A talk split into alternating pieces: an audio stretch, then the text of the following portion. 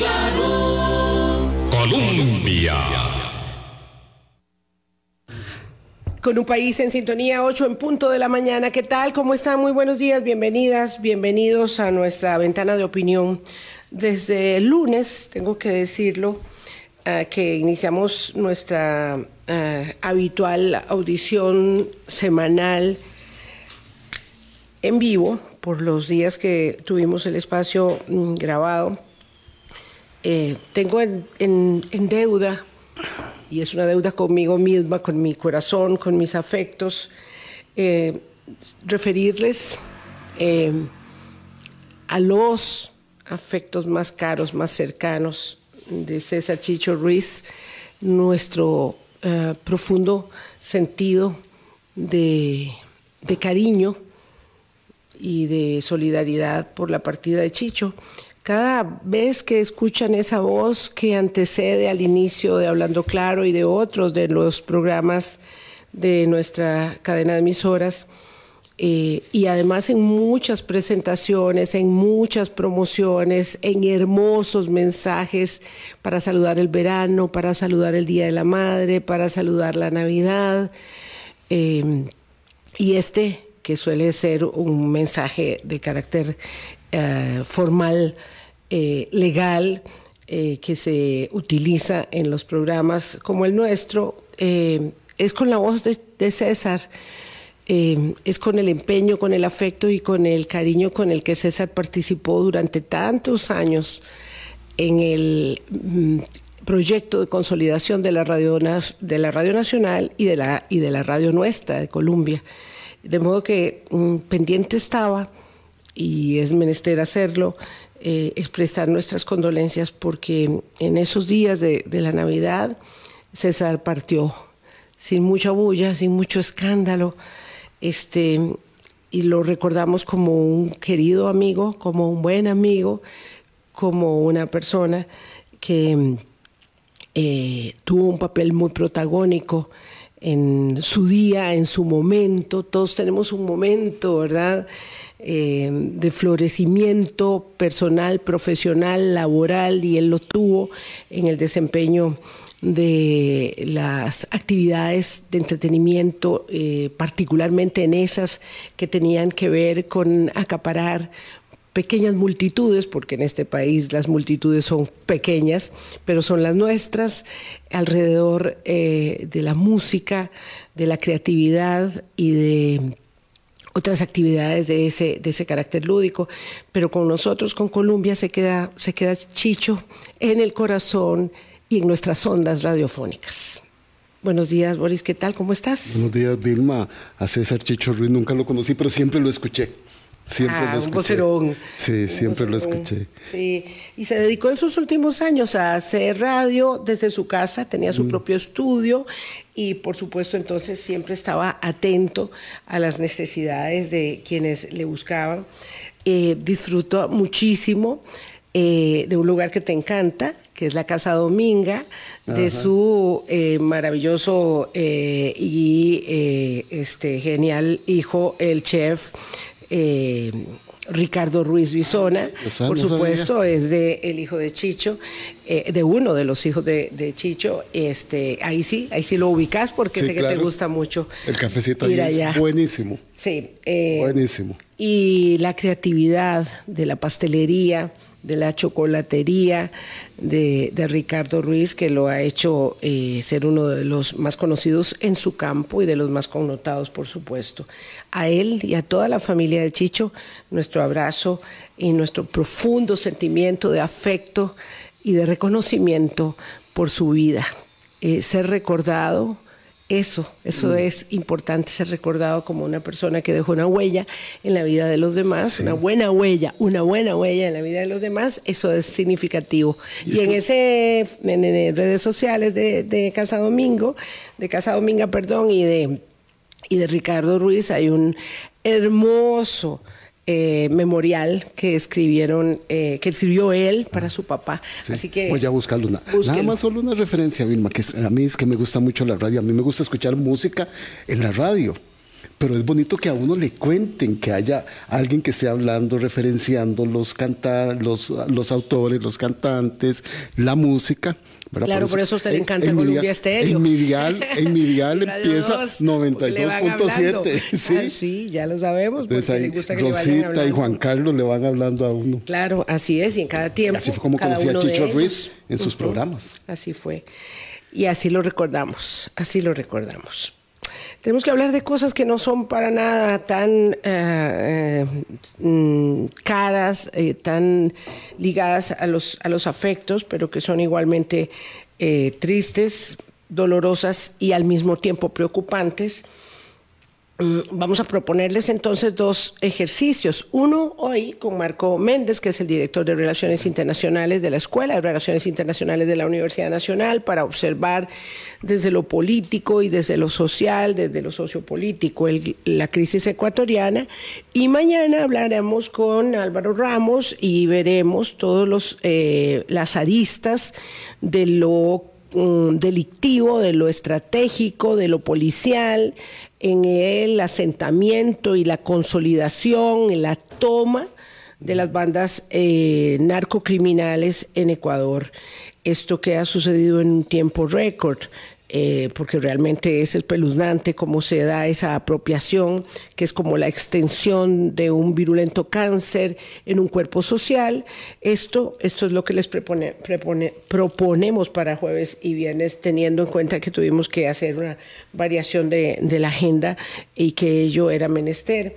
Mañana cuando hablemos con Álvaro, también con don Álvaro Ramos también vamos a aprovechar para referir el atentado que sufrió aquí en Costa Rica ayer eh, una pareja de nicaragüenses activistas que estaban refugiados en Costa Rica y que eh, aluden que eh, hay una persecución de policía política de Estado de Daniel Ortega en Costa Rica contra objetivos a los que ya no les bastó, no les fue suficiente expulsarlos de su país, ¿verdad? Arrinconarlos hasta tenerlos que hacer huir de su país, dejar sus propiedades, sus viviendas, sus pertenencias, su familia, sus afectos, su tierra, eh, para eh, trasladarse a Costa Rica y a otras eh,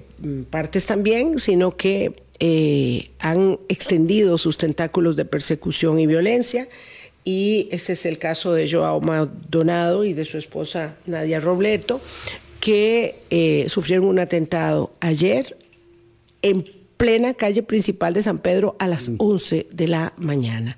De eso también vamos a hablar, porque cuando estamos considerando temas de criminalidad organizada, no podemos solamente situarlo en el ámbito de la narcoactividad, ¿verdad? Sino que también existe eh, otro tipo de acción delincuencial muy peligrosa para la estabilidad eh, del Estado de Derecho, para la preservación de las instituciones eh, de la democracia. Hoy vamos entonces, repito, a hablar con Marco Méndez del tema Ecuador y le agradezco mucho, Marco, que esté con nosotros esta mañana para conversar de este tópico, mm, tratándose además de uno que usted eh, tiene tan cerca de sus, de sus afectos, no solamente de su conocimiento, porque ya en algún momento les contamos, cuando invitamos por primera vez a don Marco Méndez, que él hizo su posgrado, vivió entonces un tiempo allá en Ecuador y lo conoce, lo conoce bien y lo sigue muy de cerca. Marco, buenos días, ¿qué tal? ¿Cómo está usted? Buenos días, doña Vilvia y don Boris, un gusto acompañarlos. Muchas gracias. Muchas gracias. Está resistiendo. Ecuador marcó una embestida en contra de su ciudadanía, en contra de las instituciones, ¿verdad? Y esto ha sido una situación que no se dio de la noche a la mañana. Lo que estamos viendo esta semana no sucedió de la noche a la mañana. Son más o menos 16, 15 años, ¿verdad? En que ha venido una confrontación de las instituciones y el Estado de Derecho en Ecuador con el crimen organizado. Sí, en efecto, lo que ha venido aconteciendo ya durante 2024, de alguna manera tiene que leerse a la luz de toda la dinámica de violencia e inseguridad que se venía enfrentando en el Ecuador.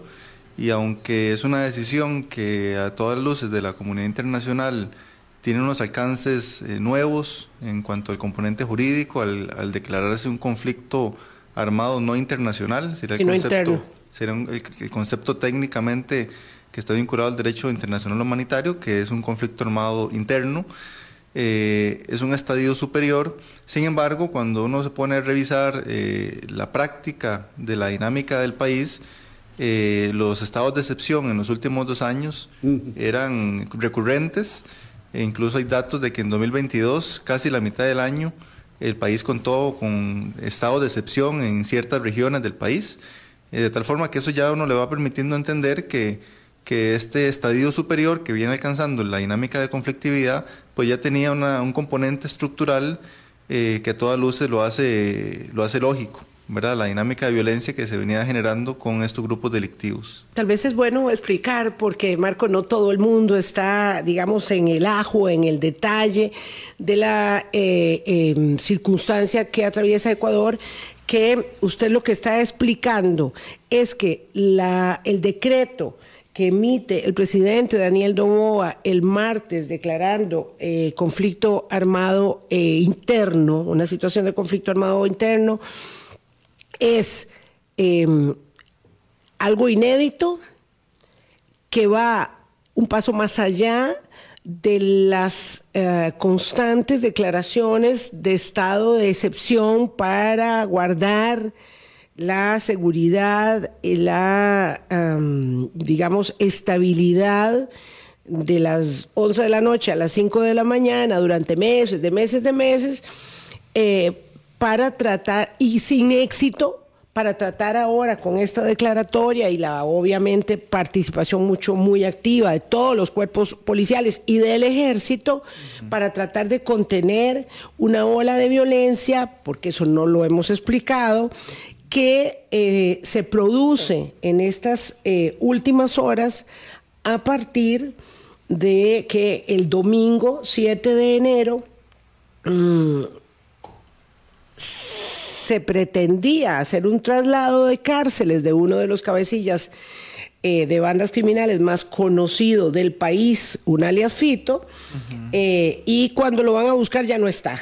Ya no está en la cárcel en la que debía encontrarse, en la celda donde debía estar supuestamente eh, privado de libertad. Ya no está. Y eso detona una enorme ola de conflictividad en varios centros penitenciarios y en varios puntos del país. Entonces yo quisiera que por favor refiriera ese contexto de estas horas, ¿verdad? Para poder eh, establecer luego cuáles son los antecedentes eh, que llevan a esa situación y cuál es la proyección que podemos hacer de lo que está pasando. Claro que sí, con mucho gusto.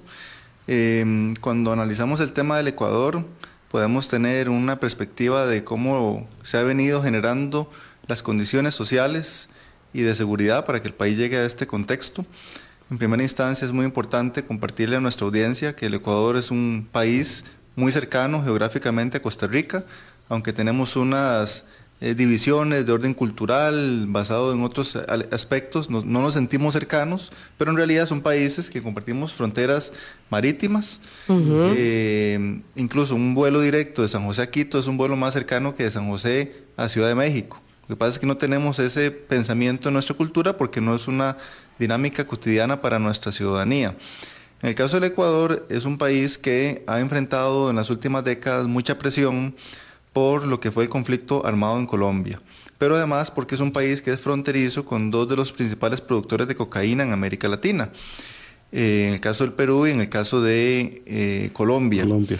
En el caso del conflicto armado en Colombia, el Ecuador enfrentó gran presión, especialmente en la zona fronteriza, porque en la zona fronteriza entre el Ecuador y Colombia, basándose en el concepto de soberanía, los grupos eh, en conflicto con el Estado colombiano solían cruzar la frontera para resguardarse en el territorio ecuatoriano y cometer acciones violentas en el lado colombiano.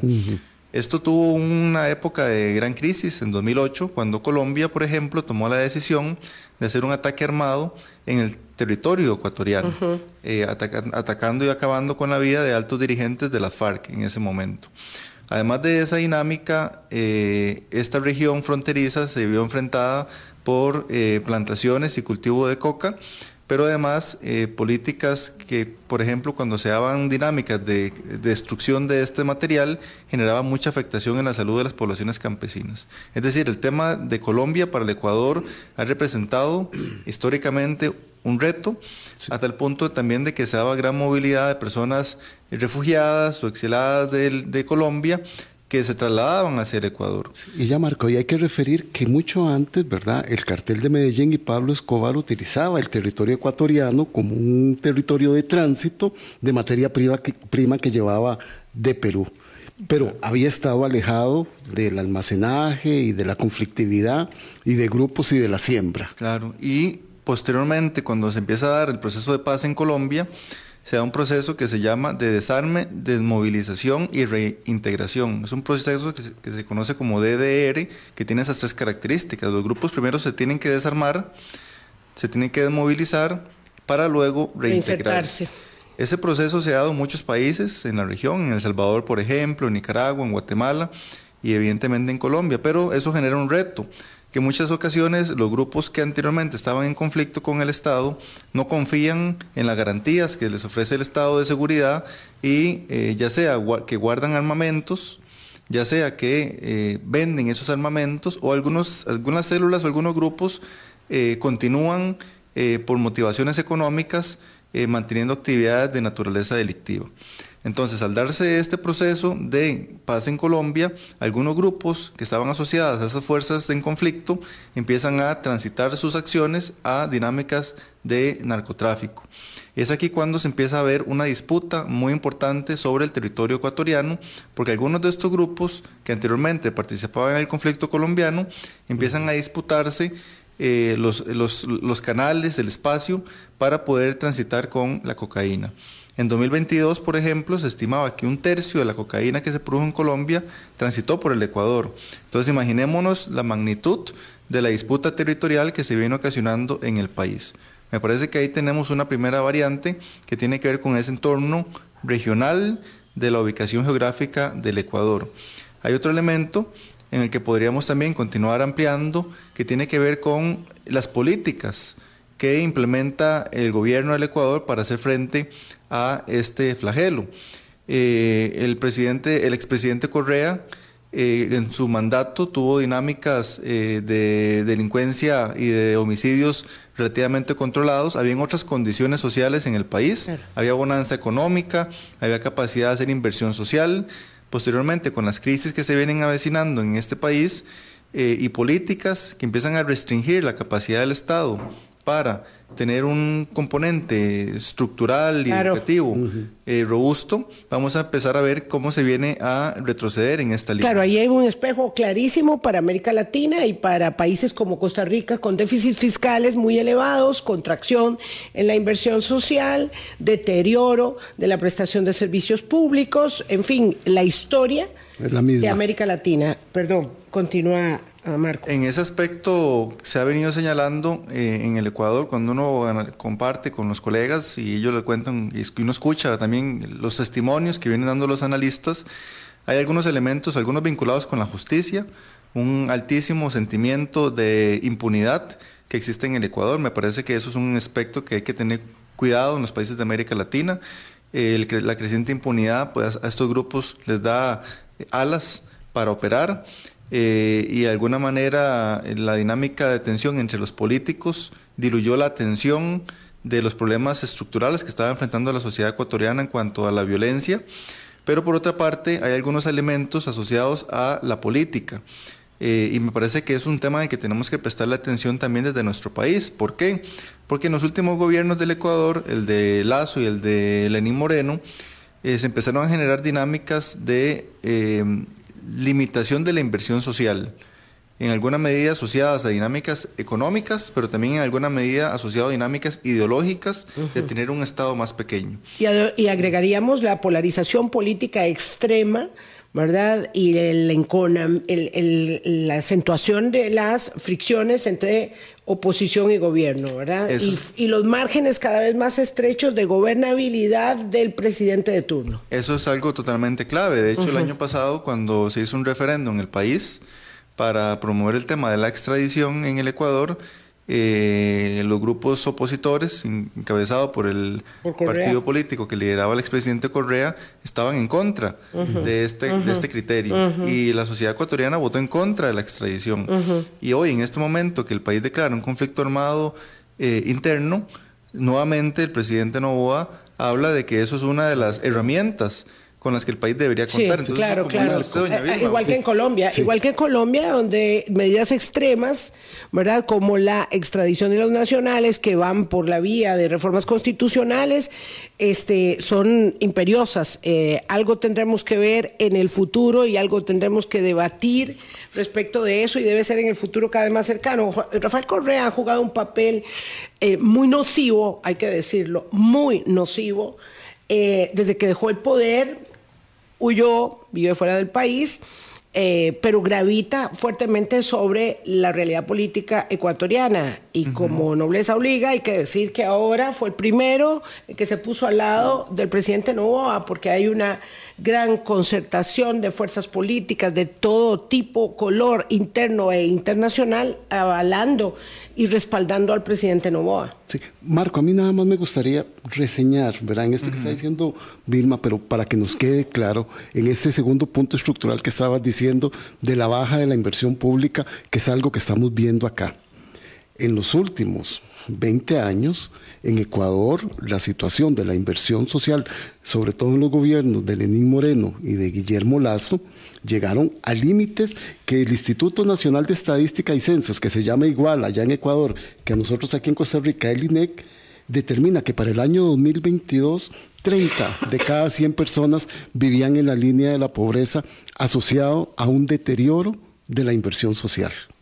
Correcto. Entonces vamos a ver que se van generando una serie, de condiciones. Hay condiciones regionales, geopolíticas, que presionan al gobierno, pero también hay condiciones vinculadas a las políticas públicas, a la justicia y a la polarización social que doña Vilma señala muy claramente y que esa a todas luces es evidente. ¿Por qué? Porque los grupos que anteriormente estuvieron con el poder político empiezan a combatir y a cuestionar la legitimidad también de las autoridades judiciales, porque como señala doña Vilma, tenemos un expresidente fuera del país eh, con muchos cargos y con muchos procesos vinculados a temas de corrupción y otros elementos. Entonces, y por eso ataca. Entonces se cuestiona también la legitimidad de la justicia. Por una parte no responde, pero por otra parte cuando se hacen esfuerzos son estos mismos puestos en cuestionamiento. Entonces, refiriéndome al tema de las políticas públicas que señalaba eh, don Boris, el tema de la inversión social es muy importante, el tema de inversión en educación y el tema de inversión en seguridad. Y el año pasado, por ejemplo, cuando uno cuando compartíamos en el programa, en el marco de las elecciones, ya estábamos conversando sobre cómo en el Ecuador, por ejemplo, a pesar de que tenían presupuesto para temas de seguridad, el Estado se veía incapaz de ejecutar efectivamente ese presupuesto. Entonces uno se pregunta, un país que viene con dinámicas de alta conflictividad, de crecientes olas eh, de homicidios, eh, a tal punto que es uno de los países más violentos hoy en día en América Latina, eh, con estados de excepción, pero el Estado no estaba ejecutando los recursos en materia de seguridad. Y a su vez, esta dinámica de estados de excepción estaba interrumpiendo de una forma estrepitosa el ciclo educativo. Estamos hablando de que en las zonas más vulnerables del Ecuador, donde hay niños, niñas y adolescentes que tienen condiciones sociales muy precarias, por el estado de excepción se suspendían las clases o se hacían presuntamente virtuales sin condiciones de acceso tecnológico, lo que generaba una mayor expulsión de las personas a las oportunidades eh, de mejora de su calidad de vida. Ahí me parece a mí que hay un componente que es, que es importante visualizarlo, porque en el caso nuestro, por ejemplo, de Costa Rica, se ha venido observando cómo eh, el Estado, con las leyes actuales que tenemos, por ejemplo, de finanzas públicas o de empleo público, genera limitaciones para poder hacer inversiones adecuadas en materia de seguridad, en materia del organismo de investigación judicial o por ejemplo también cómo se ha venido reduciendo de una forma muy grave, muy delicada, la inversión que hace el país en materia educativa. Costa Rica está en este momento en uno de los niveles más bajos de gasto social y de inversión en educación y con grandes dificultades para invertir en seguridad. Entonces, esas, esos elementos también se, se dieron en este contexto. Hay que ponerle atención. El tema del Ecuador, también eh, siguiendo esta, esta línea que me planteaba mm. doña Vilma, ahora que fuéramos explicando este contexto, el año anterior eh, el presidente Guillermo Lazo recordamos, eh, en, la legislación ecuatoriana existe un mecanismo en el cual el presidente puede disolver el Congreso y a su vez él también tiene que terminar su periodo presidencial. En ese lapso el presidente podía... Se llama la muerte cruzada. La muerte cruzada. En ese momento el presidente podía gobernar por decreto. ¿Por qué el presidente Lazo hizo esto? Porque había perdido un referendo que estábamos platicando de la extradición, altísimos niveles de impopularidad, una incapacidad para cumplir con su agenda política. Eh, y entonces decide dar este paso y se convocan elecciones anticipadas en el Ecuador. Este es un conflicto envenenado, ¿verdad? Que, que estamos viendo en varias eh, democracias, es que el margen, mm, Marco, de gobernabilidad es tan estrecho porque cuando Marco habla de, de, la incapacidad del gobierno de Lazo para hacer A o B o C, pues en realidad eh, hay que entender esto como la falta de músculo político para poder llevar adelante las acciones que se propone un gobierno determinado. No estamos hablando de que sea un incapaz el, líder político de, turno, aunque los hay muy incapaces, por supuesto, sino que eh, es imposible por la polarización eh, política que se presenta que haya un margen de gobernabilidad mínimo el mínimo necesario para poder llevar adelante una gestión. Y ahí es donde yo realmente repruebo eh, profundamente la gestión de la, de la oposición eh, de Correa que ha hincado a los, a los presidentes, tanto a Moreno como, como a Lazo, ¿verdad? que les ha impedido un margen de maniobra mínimo y ha ido profundizando esa crisis política, con lo cual se va profundizando también el, digamos, la, la el desconcierto, la apatía, el descrédito de la ciudadanía para con las posibilidades del ejercicio político en democracia. Y ahí es donde uno ¿verdad? encuentra este, una circunstancia tan preocupante, porque claro, eh, ¿cómo llegamos a los acontecimientos, digamos, al posicionamiento de los grupos delincuenciales eh, en el país? y, por supuesto que al ser eh, amos y señores pretendiendo gobernar el país, gobiernan las cárceles, ¿verdad? ¿Cómo llegamos a eso? Es producto de toda esta explicación que Marco Méndez, director de Relaciones Internacionales de la Universidad Nacional, nos está ofreciendo. Y ahí vamos a continuar con el dedo en el reloj después de estos mensajes. Son las 8.27 de la mañana. Colombia. Con un país en sintonía 8.28 de la mañana. Este es un contexto muy complejo para abordarlo en 50 minutos, pero vamos a intentar entonces este, hundir un poquito el análisis en un elemento que es fundamental. Marco, cuando el presidente Lazo, sitiado por las circunstancias, con el Parlamento en contra, con la opinión pública en contra, con eh, la pérdida del referéndum, dice, aquí me toca aplicar la muerte cruzada, porque si no, de todas maneras me voy, ¿verdad? Este, mm, convoca a elecciones eh, anticipadas.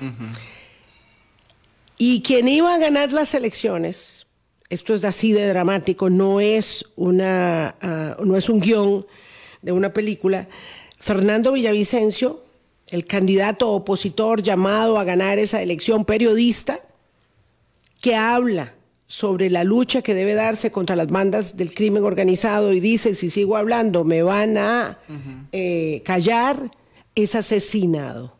Esto es algo inédito que formó parte de los acontecimientos noticiosos de América Latina más severos que un candidato presidencial en Ecuador, como ha sucedido en México y en Colombia, fuese asesinado.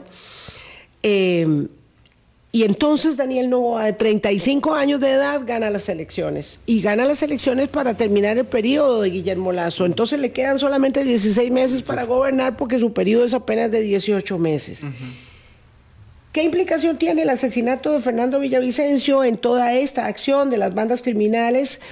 Eh, ¿Por qué tiene importancia?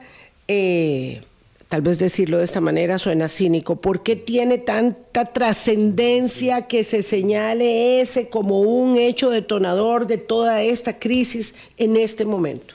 Hay un aspecto muy importante que es que cuando se hace esta convocatoria, estas elecciones anticipadas, y que el presidente Lazo no se postula para continuar este periodo, una reelección, eh, se da la, efervescencia de distintas candidaturas a nivel del país. Eh, y el señor Villavicencio fue una de las voces en su calidad de periodista que venía denunciando no solamente la dinámica del narcotráfico en el país, sino además apuntando directamente a este grupo criminal eh, del cual el máximo líder se fugó en días recientes de la prisión y atribuyendo que las denuncias de atentados en contra de su vida venían de este señor Arias Fito. Es importante señalar que en el caso de Villavicencio él tenía una agenda eh, de gobierno muy centrada en el tema de la delincuencia, incluso planteaba generar una mega eh, cárcel, ¿verdad? Porque ellos en el Ecuador están en un momento donde las soluciones no las ven de manera integral. Estructural. Porque, se les ha desbordado. Todo, está desbordado. Sí. Entonces ellos ven que las soluciones van vinculadas con el tema penitenciario, con el tema de aplicación de la ley y con la, mano dura. Lo que eh, sabemos no resuelve el problema, solamente logra, digamos, acaso contener un poco la porosidad del deterioro social. Pero, aquí es un, punto que hay que reseñar, Marco. En el caso de Ecuador, ¿verdad? Como telón de fondo de todo esto que estás explicando, hay tres elementos que son que estaban allí. Un trabajo no coordinado entre los tres poderes del Estado, una ausencia de una política de seguridad continuada y un debilitamiento del sistema carcelario que fue tomado por los grupos criminales y gobiernan desde las cárceles. Entonces, por eso es que las cárceles no necesariamente son la solución. Y entonces en ese contexto, eh, en realidad, en, la dinámica del Ecuador, eh, evidentemente es una situación absolutamente trágica lo que ocurrió y inaceptable para un país democrático que un candidato presidencial sea asesinado por estos grupos criminales. Ha habido gran cuestionamiento sobre la protección que se le dio y otros elementos. Y sin lugar a dudas, ese episodio de violencia marcó esa, esa ronda electoral eh, posicionando la temática de la seguridad como la agenda prioritaria para los candidatos políticos.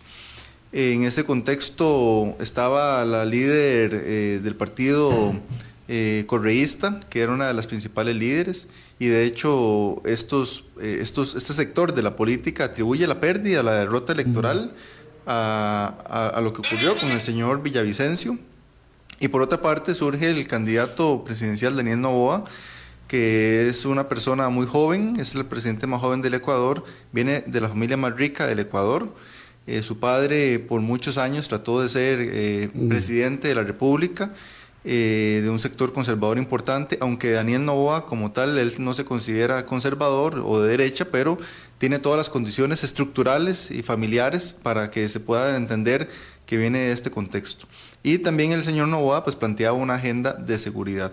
¿Cuál es el reto de este gobierno que doña Vilma Ibarra planteaba muy claramente? Es un gobierno que tiene simplemente que terminar un mandato eh, que ya había iniciado y que tiene menos de un año y medio para poder desarrollar, pero tiene otra calidad que sí puede reelegirse eh, una vez que culmine. Entonces, platicábamos en esa vez que, estuvimos en el programa, bueno, eh, el presidente Novoa tiene que generar condiciones adecuadas para que una reelección sea un proyecto viable. Y un contexto social tan convulso, tan delicado, eh, pareciera ser que la agenda de seguridad tiene que ser la prioridad máxima, a su vez con tratar de reactivar la economía.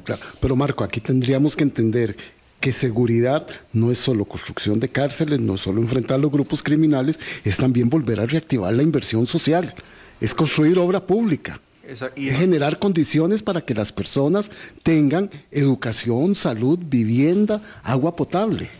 Son las condiciones estructurales, por eso platicábamos que al contexto geopolítico había que sumarle con políticas públicas muy sesgadas o muy reduccionistas, porque si no se atiende también a la población eh, que en condiciones de pobreza, en condiciones de falta de oportunidades educativas, si no se generan condiciones para que el comercio funcione, eh, no, un país no va a funcionar solamente con mano dura y con una política de encarcelamiento y de penas. Entonces, cuando empieza el gobierno de Novoa, en noviembre recientemente, el gobierno tiene poco más de 50 días en funciones, empiezan a tomarse algunas políticas, ha sido muy, muy corto el plazo, pero lo más reciente es esto que apuntaba doña Vilma también al inicio, que se empiezan a dar operaciones para eh, movilizar a los altos líderes de los grupos criminales de las cárceles. ¿Por qué?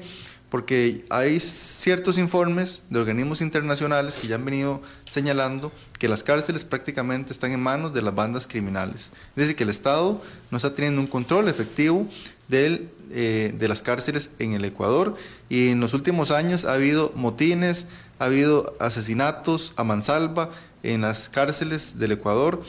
Recordemos, por ejemplo, que a las personas que fueron detenidas por el asesinato del señor Villavicencio fueron ultimadas estando eh, detenidas, incluso una de ellas estando en, eh, en un hospital en el Ecuador. Cuando lo detienen y está en el hospital, ahí es ultimado. Entonces estos grupos eh, realmente han sobrepasado ya esa calidad de respetar aspectos elementales como por ejemplo las instituciones públicas.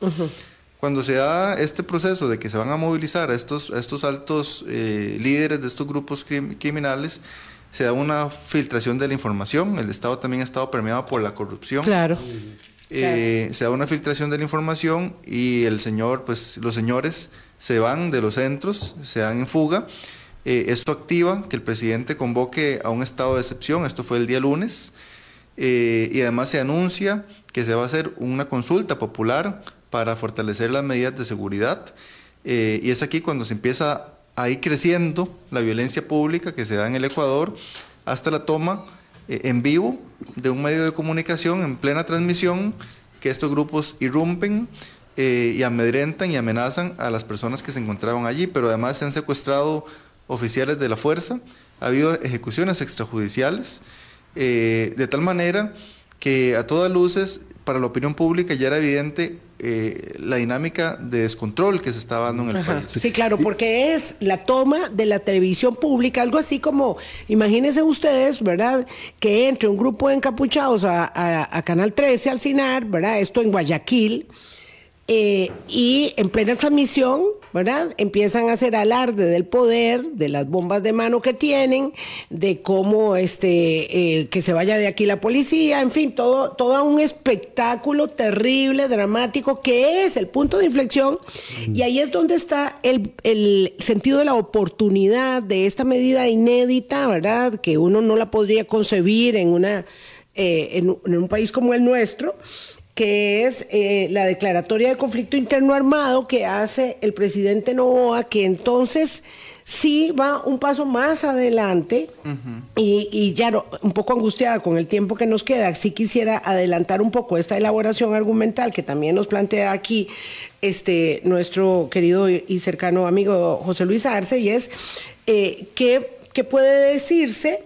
¿verdad? Del, del, talante democrático del presidente Daniel Novoa si va necesariamente, ¿verdad?, hacer mano, echar mano de esta coyuntura para aplicar mano dura, eh, y qué es lo que ha tenido que hacer, y eventualmente eh, plantear más modificaciones mm, para ver si puede extender e-, ese mandato, porque el punto es que este, que es un gobierno que se llama un gobierno express, tiene un margen de maniobra muy limitado, lo tenía ya de por sí, pero ahora navega en el día a día de la hora siguiente de una enorme crisis que por supuesto no tenía presupuestada en su eh, agenda de gobierno de 18 meses. Ahí hay un elemento que es muy importante compartir con nuestra ciudadanía. Costa Rica como es un país eh, sin ejército, es un país desarmado, es un país eh, pacífico que tiene otras calidades, nosotros no estamos habituados a un país con una cultura castrense eh, yo viví en el Ecuador y las personas en el Ecuador confían en las Fuerzas Armadas, tienen, una, tienen mucha confianza en las Fuerzas Armadas como institución nacional. De hecho, algunas encuestas que yo recuerdo haber revisado en su momento posicionaban a las Fuerzas Armadas como una, eh, como una institución más respetada que otras mm. del Estado o de la vida social. Era la más importante en algunos momentos de la vida política. ¿Qué es lo que ocurre? Eh, en el caso del Ecuador tiene unas fuerzas civiles, la Policía Nacional, y tiene unas fuerzas armadas, que es el ejército. Cuando el país decreta el estado de excepción, lo que ocurre es que las policías hacen operaciones y el ejército puede apoyar a las policías nacionales.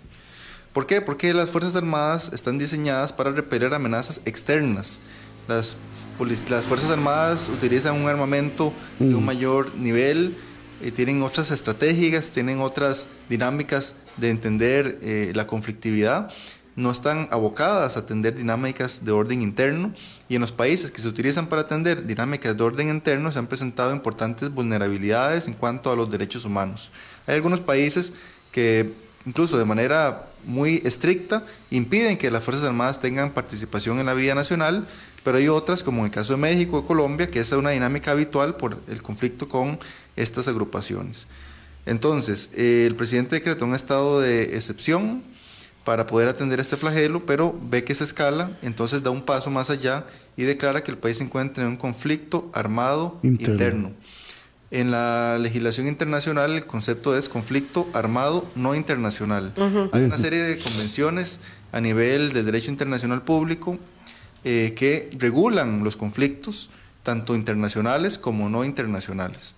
Entonces, al declarar que el país se encuentra en un conflicto armado interno, es una herramienta para poder darle una misión militar a las Fuerzas Armadas para restaurar la soberanía, la integridad territorial y el orden interno. Entonces va llevando una serie de pasos para poder dar uso de la Fuerza Armada. ¿Qué es lo que va a ocurrir ahora en el Ecuador? En el Ecuador veníamos señalando en el estado de excepción, las fuerzas policiales operan con el apoyo de las Fuerzas Armadas, ahora se revierte la situación.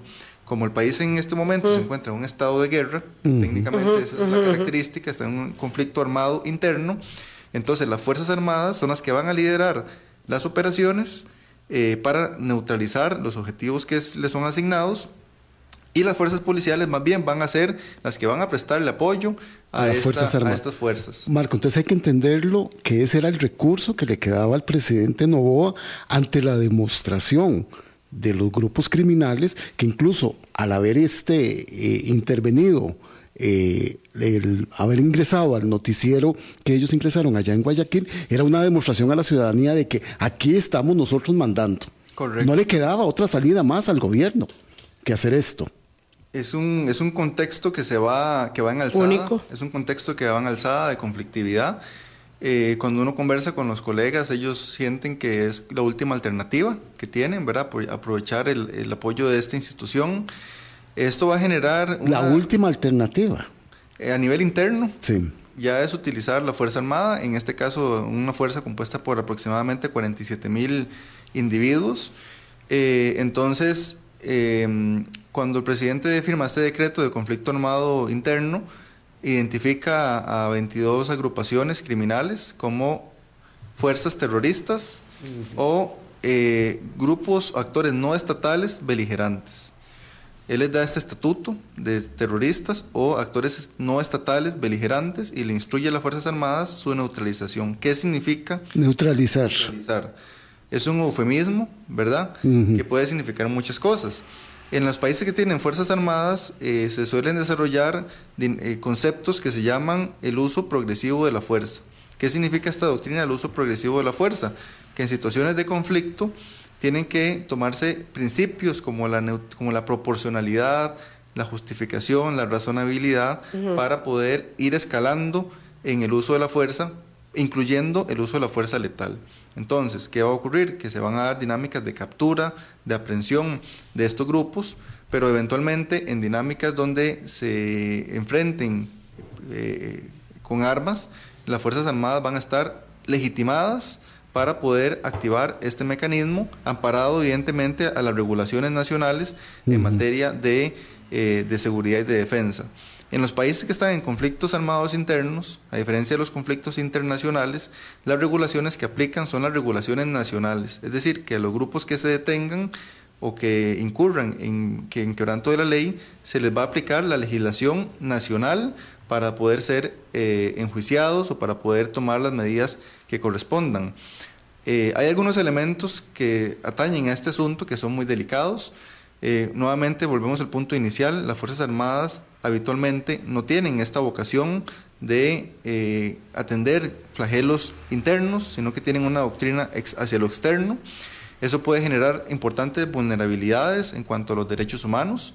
Sin embargo, lo que el presidente mismo señala es que estos grupos tampoco han tenido restricciones, entonces se vuelve una dinámica discursiva muy delicada. En el derecho internacional... Y vamos a tener, este, como en toda guerra, eh, esto que, que, es un término tan eh, difícil de digerir, que son víctimas colaterales. Eh, eh, y vulneración de los derechos humanos, eso sin duda alguna, pero ya vive sobre esa circunstancia cotidiana el ecuatoriano.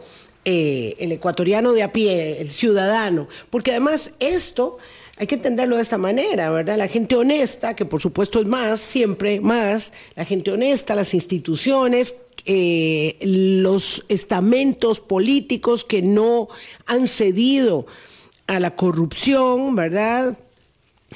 Están librando una batalla en este momento por eh, el control del territorio y el uso hegemónico de la, de la violencia que le compete al, al Estado de Derecho es lo que está, digamos, eh, jugándose, dirimiéndose en este momento tan, tan complejo.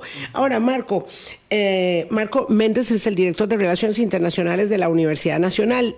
Estudió, vivió un tiempo en Ecuador, entonces conoce muy de cerca su eh, realidad. la expresidenta Laura Chinchilla, los referíamos ayer en este espacio y lo vamos a referir varias veces porque es muy significativo, eh, aludía que estos paralelismos entre Costa Rica y Ecuador tienen que ser un motivo de observancia para nosotros porque eh, allá en el 2000, no sé, hace seis años, ¿verdad? Hace nada, Ecuador tenía una tasa de homicidios de seis por cada 100 mil habitantes, o sea, seis por cada 100 mil habitantes, ¿verdad? Terminó el año con 40 por cada 100 mil habitantes eh, por supuesto, nosotros eh, con el tamaño de nuestra población, eh, estamos en esos índices, tenemos 18 por cada 100 mil habitantes, ¿verdad? y, esto proporcionalmente uno lo trata de dimensionar. En Ecuador eh, hay muchas eh, actividades criminales que tienen mucho que ver con esa condición portuaria tan favorable para los efectos de la producción económica, pero tan desfavorable para los efectos del trasiego de drogas, que es muy espejo como en el caso de nuestro con el Caribe y con el Pacífico tan amplio de costas que tenemos. Eh, y ella decía, tenemos que ver ese espejo porque ellos han perdido eh, este, este control territorial y están en esta guerra en, en, pocos años, porque aunque Boris decía que esto lleva muchos años, y es cierto, ¿verdad? O sea, el tema de, de, la, de la frontera con Colombia, el tema de la frontera este, con otros países productores, también el tema de Perú, por supuesto. Todo esto está ahí en el ajo, ¿verdad? Pero lo cierto es que esta crisis se detona en pocos años y hay como condiciones de tormenta perfecta mm. para que se llegue a un momento que es eh, el que, estamos viviendo. Entonces, ahí cuál paralelismo, además del tema de la reducción de la inversión social y de la mano dura en la aplicación de la, del manejo de la de, la, de las arcas eh, este, fiscales, usted, usted puede observar, eh, sobre todo porque allá se dice, entre muchas organizaciones criminales, tienen un gran poderío el cartel de Jalisco Nueva Generación y el cartel de Sinaloa, mismos, mismos que se refieren aquí en Costa Rica. Totalmente. Tal vez para terminar la idea anterior, sí, tenemos una, una participación de, de, una persona que nos acompañaba con el tema de la extensión del mandato. Ajá. Entonces podemos entender que cuando el presidente declara este conflicto armado interno, las agrupaciones y los liderazgos políticos, normalmente cuando un país enfrenta una amenaza a su soberanía e integridad territorial, las fuerzas sociales y los medios de comunicación suelen apoyar, cohesionarse, para apoyar al el enemigo externo, claro. eso es algo que es muy común. Eh, yo mismo hice una investigación sobre este tipo de dinámicas y uno lo puede observar en, el contexto de la región. Y eso fue lo que está ocurriendo en el Ecuador. Las distintas eh, fuerzas sociales han venido señalando un apoyo al presidente de la República. Claro. La Asamblea Nacional del Ecuador externó también una predisposición para dar amnistías para las fuerzas de seguridad, lo cual también es muy delicado. Planteaba, he planteado yo porque las fuerzas de seguridad tienen que apegarse a los principios de legalidad en su actuar.